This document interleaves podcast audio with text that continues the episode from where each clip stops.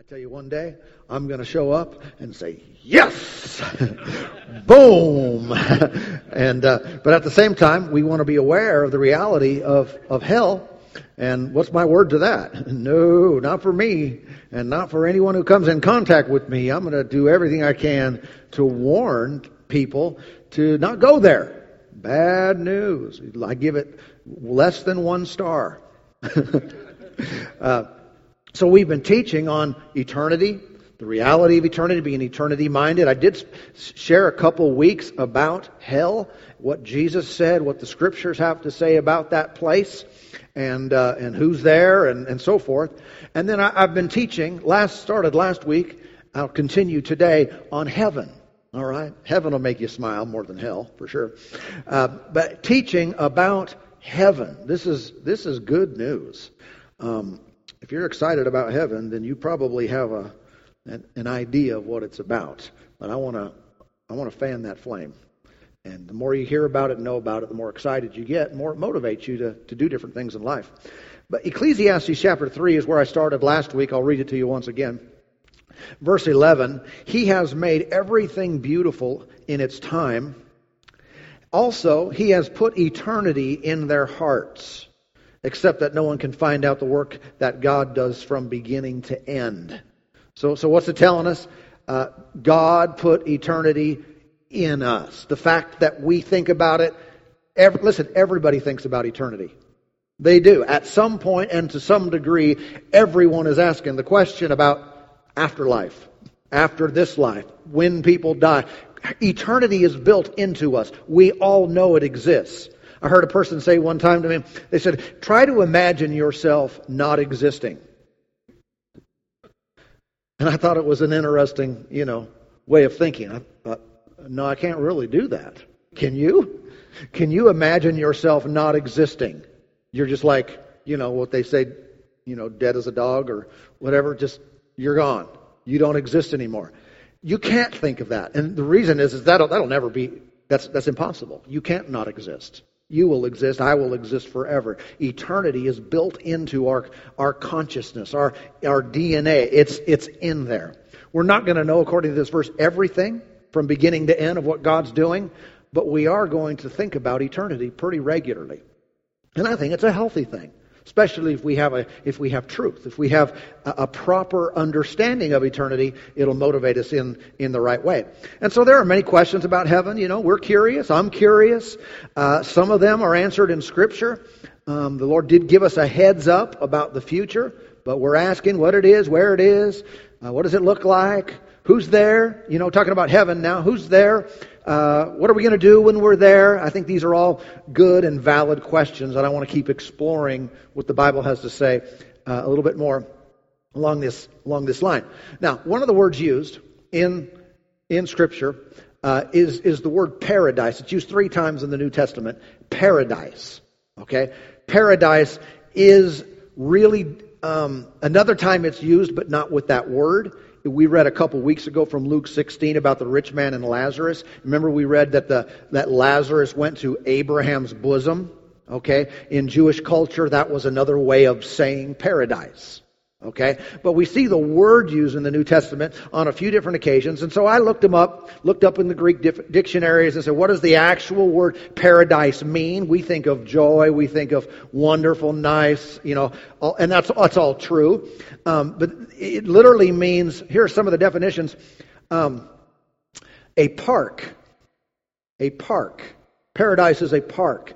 Uh, one, one definition said a pleasure park. Well, that sounds cool pleasure. Uh, come to find out, um, this word seems to uh, uh, make reference to the Garden of Eden. In fact, in the in the Septuagint, which is the Greek translation of the Old Testament, uh, it actually uses that word for the Garden of Eden. It is paradise. And so, uh, I think it's interesting that God likes gardens. He likes parks. Again, we're, we're trying to imagine What's heaven like? What is that place? What does it consist of? What is the landscape? Like we said to you before, it's a lot like earth minus the decay. The decay, the corruption, the evil, the sin, the, the, the destruction. Minus that, they're similar. Heaven and earth are spoken of in the same breath many times in, in the Bible. And uh, how do you know God likes gardens? Because the first thing he did when he, God created the heavens and the earth, Genesis 1, is he planted a garden.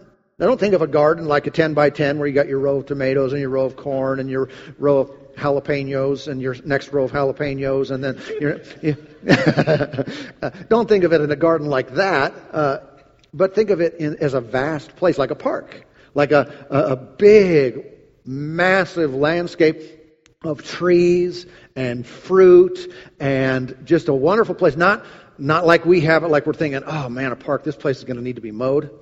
Uh, there is so much grass here, and who, look at all the trees. Who is going to trim this place? No weeds. No. Uh, think of a perfectly manicured, beautiful place continually. It's designed that way, and it stays that way. It wasn't until sin was entered into the has come into the world that all this upkeep is necessary. It will stay that way, perfectly manicured. But God likes gardens. You know, you know, Jesus even went to gardens to pray. Garden of Gethsemane. We see he went there more than we realize, but we know he went there right before the cross. He went there to pray some things out. What's the, what's the deal about gardens, Lord? I guess he likes them. He likes. So what, what are you going to see in heaven? Gardens. That's part of the landscape. You can see like it is here, but beyond our comprehension because we don't know what it really looks like without all the corruption, without all the decay. I was remembering a few years ago. Uh, I may have I've shared this with different groups at different times, but I was driving over the over the freeway over here on my way to a service, a Wednesday night service, and we had had some really good times in the Lord. And I'm praying about that. I'm saying, I, I don't want this to stop, Lord. I don't want this to be diminished. I want the glory of God to continue to manifest. And, and so I'm, I'm just kind of asking the Lord, how can we keep this like ongoing, like consistently all the time? And while I'm asking that, just inside, my daughter was in the car, so she didn't know I was even doing this. And I'm asking the Lord just inwardly. I heard right on the inside, not out here with my physical ear, but I heard this was a strange answer at the time. And the word was the answer is in Genesis. The answer is in Genesis. I thought, great. I'm driving. I can't read Genesis right now. and it's a pretty big book. So I thought, I'll, well, I'll get to that later. And before you know it, my mind is automatically on the part of Genesis that was the answer. And I knew, I just, I knew on the inside, it was about God walking with Adam and Eve in the cool of the day. God's fellowship, His communion with people in the garden. And then there was more, there was more to that story, but basically I recognized if I want to have a constant move of God in my life, if I want to never um, be short of God's presence and glory manifesting in my life and in our church, I just need to stay in constant fellowship with the Lord. I need to walk with Him. I need to talk with Him. I need to protect that time. And you can see this is what the enemy does. He will come against you. He will try to distract and get your attention off on other things, get your schedule so busy that you don't have time for God you pop in, squeeze in church once a week, and, you know, it's just, that's good and it's helpful, but it's, you know, if you want to have an ongoing manifestation of God in your life, you have to walk with Him every day. And I recognize that that's what this is about. So God, when I say God likes gardens, He apparently does. He created them. This is what He, what the atmosphere and landscape of heaven looks like, at least some parts of it. But more than just the landscape, it's about spending time with Him. He wants to spend time with you. He wants to walk with you. He wants to talk with you. And that's ultimately what heaven is about. It's about that relationship. But nevertheless, uh, we see that he is into paradise. When you think of paradise, what do you think? Here's one thing you can think, and it would be right. You can think park. But wonderful, glorious garden, like the Garden of Eden. Now, uh, Revelation chapter 2 and verse 7 reads this way. Uh, Jesus speaking in red letters here. He who has an ear to hear, let him hear what the Spirit says to the churches. To him who overcomes, I will give to eat from the tree of life which is in the midst of the paradise of God. So we're looking at the word paradise. He said, there's a place called the paradise of God. So the garden of God, the park of God, the pleasure place of God, this paradise of God, in the middle of it is a tree of life. All right? And, and, and so uh, I want you to look with me then at Revelation 22. if you would, Revelation is a book that has lots of stuff about heaven in it. We'll just get little parts here and there. But Revelation, written by John the Apostle, same one who wrote the Gospel of John, same one who wrote 1 John, 2 John, 3 John. Uh, he called himself the one that Jesus loves, right? He's the one who wrote the book of Revelation. And he had this, all these things revealed to him. And he said in verse 1 of chapter 22, And he showed me a pure river of the water of life, clear as crystal. So what, what can you say, say is in heaven? A river. Say, is there more than one river? I'd venture to say so. You know, I don't think that would be a stretch of our imagination to think there are lots of rivers. Why? Because God likes rivers. And he, he was the architect of heaven. He designed them. God likes flowing water. And this is one he's telling us about. It's, it's a water of life, clear as crystal. So it's not like, uh, what's that lake over there in the middle of the city? Uh, no, that one too, but. Uh, what? Quinn's Pond. That's what it is. Thank you. Have you ever been to Quinn's Pond? I had to. Side note: I had to. One time, I had to scuba dive in Quinn's Pond. You can see this far in front of you. it is like the visible. It's horrible. Quinn's Pond is not in heaven. Lucky Peak is not in heaven. It's not clear enough, and it's too cold. but this river is crystal clear. Think of tropical beaches and and better. He said, proceeding from the throne of God and of the Lamb, in the middle of its street and on either side of the river was the tree of life, which bore twelve fruits, each tree yielding its fruit every month. The leaves of the tree were for the healing of the nations. So this is interesting. He's talking about, again, second reference to this tree of life. Now, I tried to figure out when I'm reading this, I don't, it's not super clear how this tree is on both sides of the river, it appears.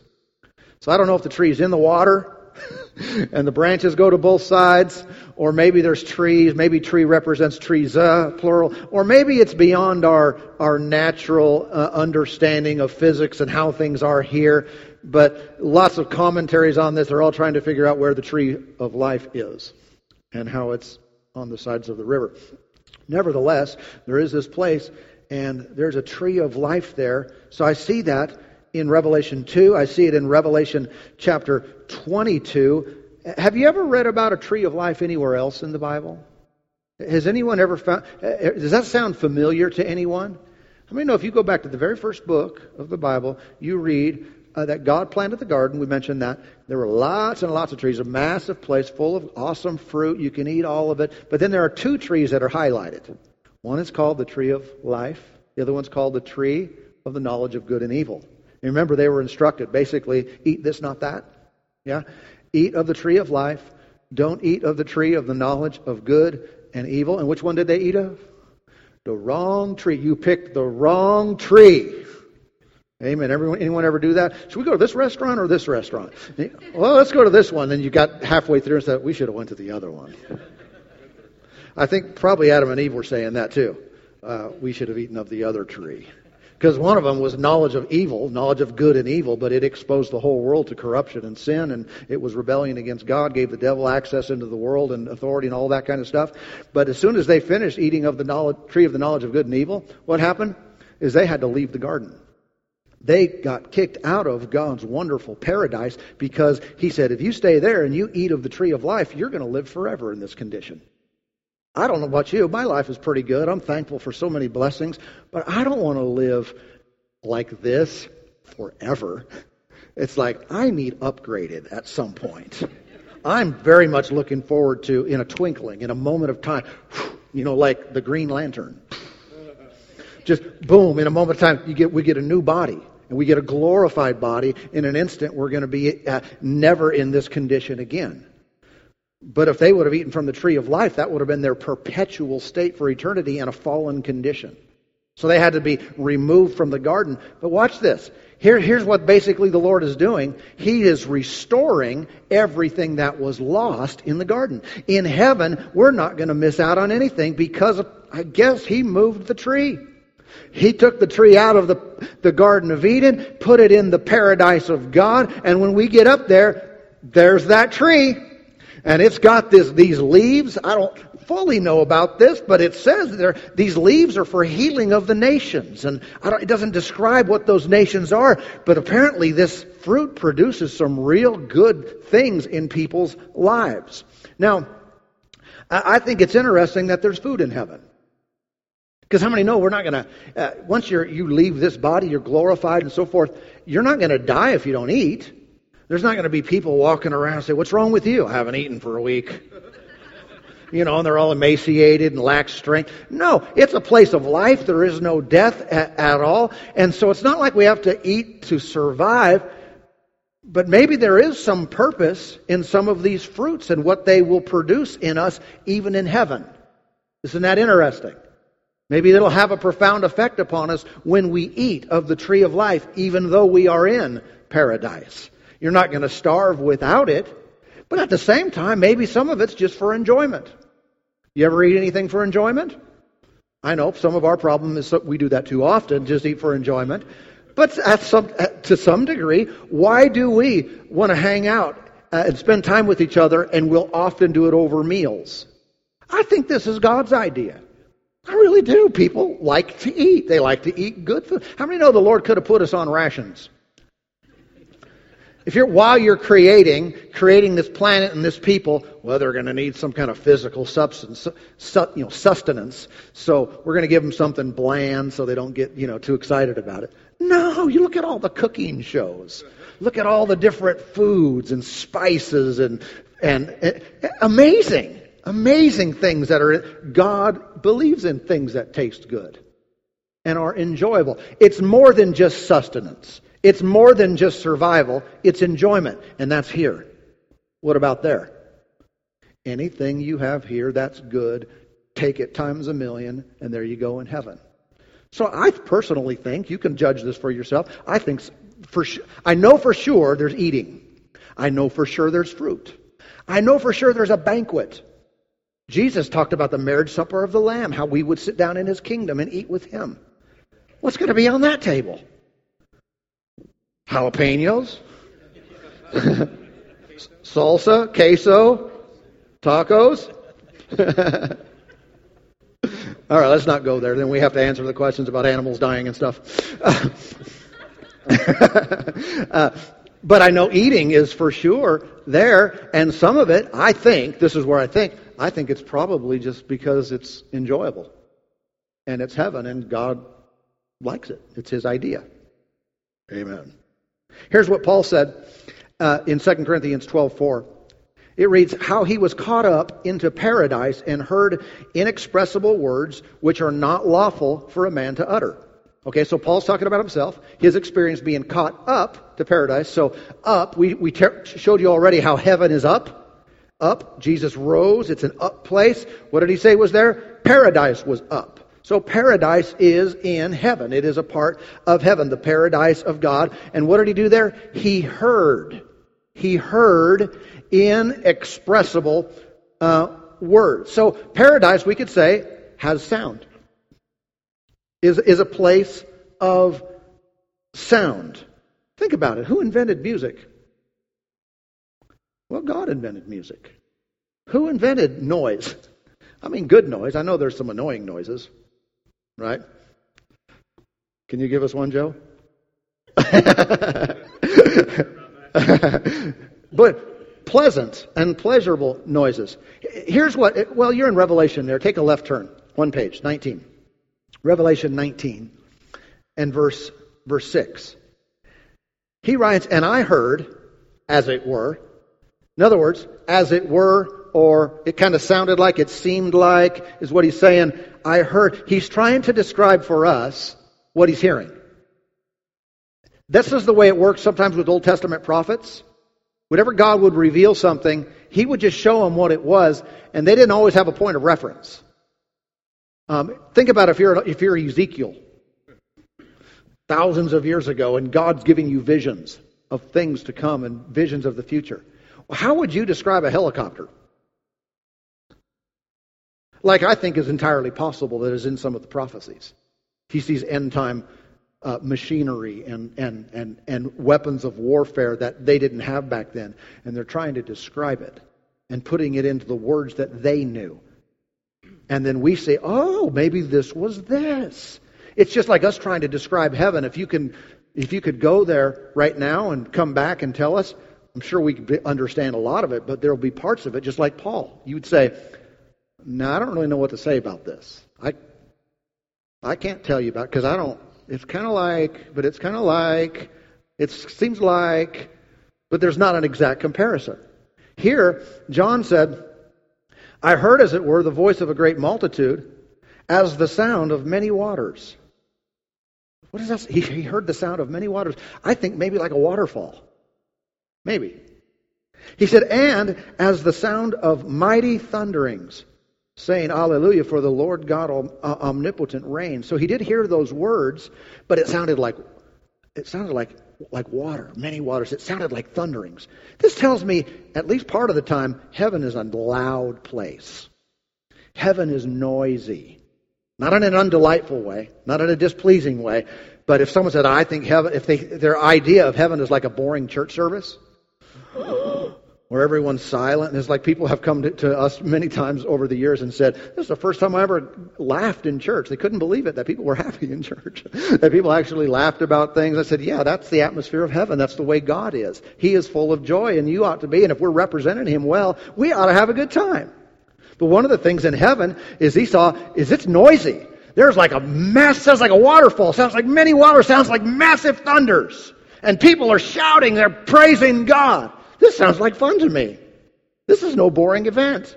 I know one of my great joys, and I know if, you haven't experienced this, you might not be able to relate, but one of, uh, one of my great joys on earth is an awesome worship service where we're praising God from the inside out. It's really desirable.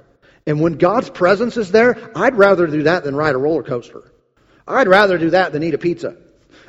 I'd rather do that than whatever you could think of that might be enjoyable or entertaining or fun on this earth. In the presence of God, that is good. And so when I think about doing that in heaven, oh, sign me up for that noise. I want to be a part of that waterfall and that thunder because I tell you, it will produce in us amazing things. It's, a, it's going to be a great event. So heaven for sure is not a boring place. Heaven for sure is not all quiet. Uh, there are times when it's very loud, it's thunderous, it's exciting. Again, I ask, who invented music? Who invented joy? Who invented laughter? Who invented singing? Who invented pleasure? Where did these things come from? They are God's creation and will be unlimited in heaven. If you are a musician today, I think your gift will continue on. If you have other, well, we all have different gifts. I think we remain the same, and those gifts will be used in eternity, but magnified and perfected and without hindrance. Hallelujah. Go to the 21st chapter. See, all that God created, He designed for the earth. Again, take away the corruption, which is hard for us to imagine, but it's magnified in heaven. Verse, verse 1, Revelation 21 1. And I saw a new heaven and a new earth. For the first heaven and first earth had passed away. Also there was no more sea. And so again, when you think of a new heaven, say, what's wrong with the current one? Remember, there's atmospheric heaven, there are stellar heavens, and then there's the throne of God. The, the, the, planet heaven, there's nothing wrong there. There's nothing corrupted, nothing that needs to go away. But in the atmosphere around the earth, it's certainly been affected by lawlessness, by sin, by corruption, by the devil. And so there's a new heaven in, in, in that regard. And earth is going to be totally remade. Be super cool. So heaven and earth will be like, hey, that's like earth. Wow. You know, like we say, oh, that's like heaven. Well, that's like earth in the future because earth will be like heaven. That good. Okay? Then I, John, saw the holy city, New Jerusalem, coming down out of heaven from God, prepared as a bride adorned for her husband. So there's something about the city coming out of heaven. I don't know where it goes. Maybe it comes down, lands on the earth. But there's a New Jerusalem, comes down out of heaven. And I heard a loud voice from heaven saying, Behold, the tabernacle of God is with men, and he will dwell with them, and they shall be his people. God himself will be with them and be their God. And here's the results of that. Here's the results of all God and no devil. Okay? Verse 4 And God will wipe away every tear from their eyes. There shall be no more death, no sorrow, no crying. There shall be no more pain, for the former things have passed away. If you ever feeling down, feeling mighty low, wanting, an, wanting a bump up, looking for something hopeful in your life, if you're a believer, if you've received the Lord, there's a day coming, and it's right around the corner, and you know what you're going to do? You're never going to cry again. You're never going to be sad again. You're never going to have sorrow anymore. They're never, you're never going to, never going to wake up with a sore anything. You're never gonna never gonna be worn out, never gonna feel despair, never gonna think, oh man, I just need a Red Bull. Red Bull, Red Bull. No, give me a piece of that tree of life over there, uh, or whatever. But none of that stuff will ever be a part of your life. And so, I, as much as we can't imagine eternity, I have a hard time. I can't even imagine looking out into space, and that's a, a visual demonstration of eternity right there. There's no end. So I cannot, how can that be? I don't know, but there it is. Even those with great technology, they can't find the end of the universe. Right? And I can't imagine living forever. But when I think, okay, as long as there's no death and no sorrow and no crying and no pain, sign me up. I'll try to imagine a million years from now because I'm still laughing. I'm still happy, still full of joy. This sounds like a wonderful place. But this is the result of all God. No devil, no flesh, no, no sinfulness. No, you have you take those things out, and it's all joy. It's pure joy. The river's even pure. it's just pure water. It's pure life. It's pure enjoyment. It is pleasure. It is absolutely paradise. Praise God. Now, now go to another place, Revelation six. You can take a few more minutes. Okay, got one right here. Uh, all right, rest of you dismissed. Revelation chapter six. And, and, this just gives us one little snapshot. It tells us about a particular point in time when these uh, when these uh, seals were being opened, and this is in, the, in Revelation. I believe this is in the future, in our near future. But he, he said in Revelation chapter six and verse nine, when he opened the fifth seal, I saw under the altar uh, the souls of those who had been slain for the word of God and for the testimony which they held. So these are people who were killed. They cried out, they cried with a loud voice, saying, how long, O Lord, holy and true, will you judge and, uh, uh, let's see, read it better. How long, O Lord, holy and true, until you judge and avenge our blood on those who dwell on the earth? Then a white robe was given each of them, and it was said to them that they should rest a little while longer until both the number of their fellow servants and their brethren who would be killed as they were was completed. Okay, here's, I'm, I'm grabbing a couple points out of, out of this. First of all, do you see that in heaven, even though this is a group of people that, are, that were martyred for the Lord, that were killed for their, their faith, their belief in Jesus, I think this could be true for any, any other person. Basically, I see that they ask questions of God in heaven. People in heaven ask God questions, and He gives them answers. In other words, when you go to heaven, you don't know everything. It's not that when I arrive, I immediately know all things about all people. No, I'm still going to have a relationship with God, and I will wonder about stuff. Hey, what about this? And how many know there's joy in, in learning? There's joy in getting questions answered, especially if you're talking to someone who's never wrong. hey, what about this? When's this going to happen? They were still curious. In other words, their, uh, their humanity remained if you will. Their personality, their desire to learn and know and, and, ask about certain things, that existed. But what happens in heaven is you ask God and He answers you. Now, I know He does that here, but how many, how many recognize there's a part of this while we're asking questions here where we're trying to discern, was that God or was that my pizza? You know?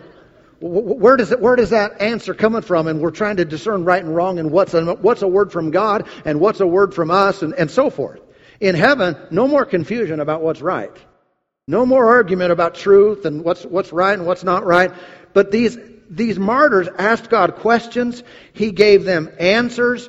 And uh, it's interesting that they remembered their lives on the earth. So they knew we're in heaven because we got killed. We were martyred for our testimony of Jesus. They knew that. It wasn't like, I'm in heaven and hey, what's this? Who am I? Who are you? I don't know anything that's going on. Sure is a nice place. They remained themselves. They had memory of their life. They knew why they were there. They remembered their lives on earth and how they got to the place where, where they are. You see, you will maintain, again, your personality. You'll wonder about different things. In fact, our memory is going to be super sharp. Their memory, they knew this. It wasn't like, how do we get here? They knew. In fact, Romans 14 tells us that every one of us will give an account of our lives to God. Well, how many know you can't give an account of your life to God unless you remember your life? And how many also recognize that when you stand before God, you can't say, I forget. so, what was it you were doing over there? You know, kind of like when people get called before Congress and and and different stuff, and they ask, start in you know in asking questions, and no, I don't recall that. you're going, yeah, whatever. it's an easy answer. Before God, none of that works because you will remember everything. You'll be sharp as a tack. I mean, you will be smart beyond smart. I mean, the most brilliant people the planet Earth, you will think is child's play. Your mind will be so sharp and so alert. You'll have precise memory and accurate memory. Be wonderful. But I know this raises concerns with people. Say, really? Am I going to remember everything? Like, I kind of don't want to remember everything. There's some things I've done I'd rather not remember. Uh, Here's the way I believe this works. Because, of course, we're talking about God who loves us and forgave us, and the blood of Jesus has cleansed and washed our sins away. There will be no guilt. There will be no condemnation. There will be no shame. Will I remember things that I've done wrong? I would say yes, but without any kind of negative sting to it. Watch. For example, does Jonah remember his life? because it's written in here, and some of us might remind him of the whole whale thing. So, in the sense of, well, you'll never remember anything you've done wrong. What about David? David's kind of a big shot in God's kingdom, and rightfully so. But what about that deal with that lady?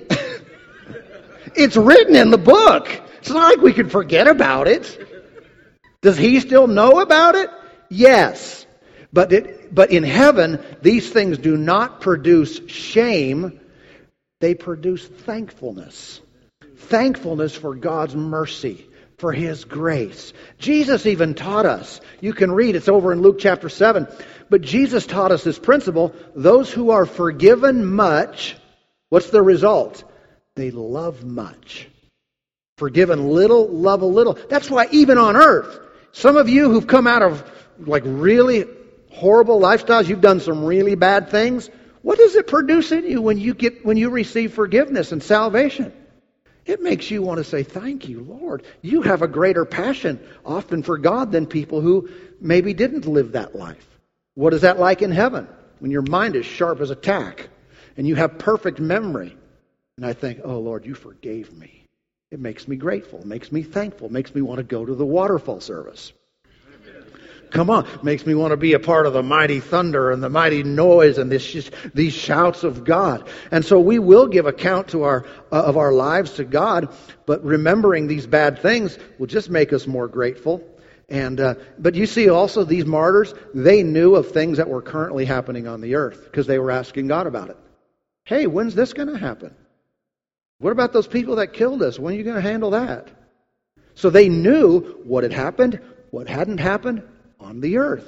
It's not interesting. You know, Jesus taught this when he said, remember when he when he taught from uh, put that up and I won't read it from Luke. Luke 15. Uh, and he taught basically that when someone gets saved, when one sinner repents, there is more joy in heaven than over the 99 who didn't need to repent, who are already saved more joy in heaven. He said there's great joy in the presence of the angels and of God over one sinner who repents. What does that tell me? People in heaven right now know what's happening here.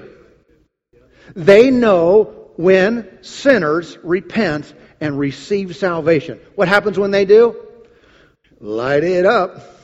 Here we go. Turn on the waterfall. Turn on the thunder. Seriously, there's great joy. What, what does that mean? There's a great celebration. There's great rejoicing. When one person gets saved, I mean, there have probably been, I don't know, 10 to 15 here today so far in the earlier services. Here. What, what, I don't know what the time looks like in heaven. Was it a separate party for each one? Maybe so.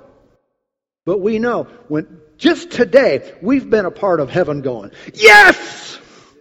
We got another one! High fives all around. Come on. They are celebrating. Break open the, let's have some tree of life fruit or whatever. Tacos.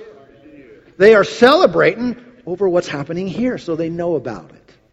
I wonder, uh, how many of you would say that you know someone, not just Bible people or Jesus, or, uh, but you know someone, friend, a relative, that was a believer, they died. You, in other words, you know someone right now who's in heaven. Lift your hand if you, if you could say that that's the case. Okay, lots of people in here know someone else who's already there. Now, I know if you're really close to them, you think about them from time to time and you wonder what they're doing and you wonder what they. Good, here's good news. They know what's going on in your life. I don't think they know what you're going to eat for lunch or ate for lunch. I don't think they know what shoes you wore. But when you make a decision for the Lord, they know about it. They know when people get saved. And Hebrews chapter 12 tells us in verse 1 it says that we are surrounded by a great cloud of witnesses. These are all the Old Testament saints that are described in Hebrews 11. David and, and Abraham and all these people. They're in the great cloud of witnesses. The picture is this We are running a race like a track meet.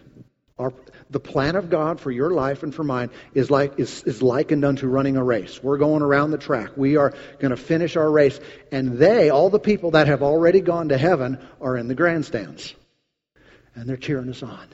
They're saying, "Come on, you can do it. You can do it. Go, go, go, go, go. Run, run, run." And he says in that passage, because of this, lay aside the weight. Can't run with a heavy jacket on, right? Lay aside the sin and run with endurance because you got a crowd around you cheering you on. You wonder what they're doing? They know what you're doing. I don't mean every intricate detail like they're standing over your shoulder watching you do everything. But when you make decisions for the Lord, when you do things motivated by love, when you answer the call of God, when you do things by faith in this life and make decisions to, uh, to resist ungodliness and temptation and say, I'm going to serve the Lord with all my heart, I believe that they're in the grandstands looking over saying, Come on, come on, keep going, keep going, keep going. Whether you are just moved and motivated by God's presence Himself and the fact that God knows everything, good for you. Or you are also moved by, hey, my grandpa's watching me. I'm going to do something good with my life. You know, or so and so. I know some people there, and they're probably cheering me on right now. They absolutely are. And when you go forward in God, man, they know about it and they're celebrating. There's lots of parties going on in heaven. Amen. I know sometimes people wonder about negative news. How, how, can you, how could we be joyful in heaven when there's so much negative stuff? If we know what's going on here, man, there's suffering, there's dying, there's people that reject the Lord. I really believe that there's a there is an ability. It's within God Himself. He knows it all and yet remains joyful that we will be able to know about things without them having an impact on us and affecting us in a negative way. It won't occupy our thoughts or depress us or get us down because the joy and glory of God will be so overwhelming that we'll be able to handle knowing even some negative things, but not dwelling on it and not letting it take us down. Because there is no sadness there, there's no crying. Amen.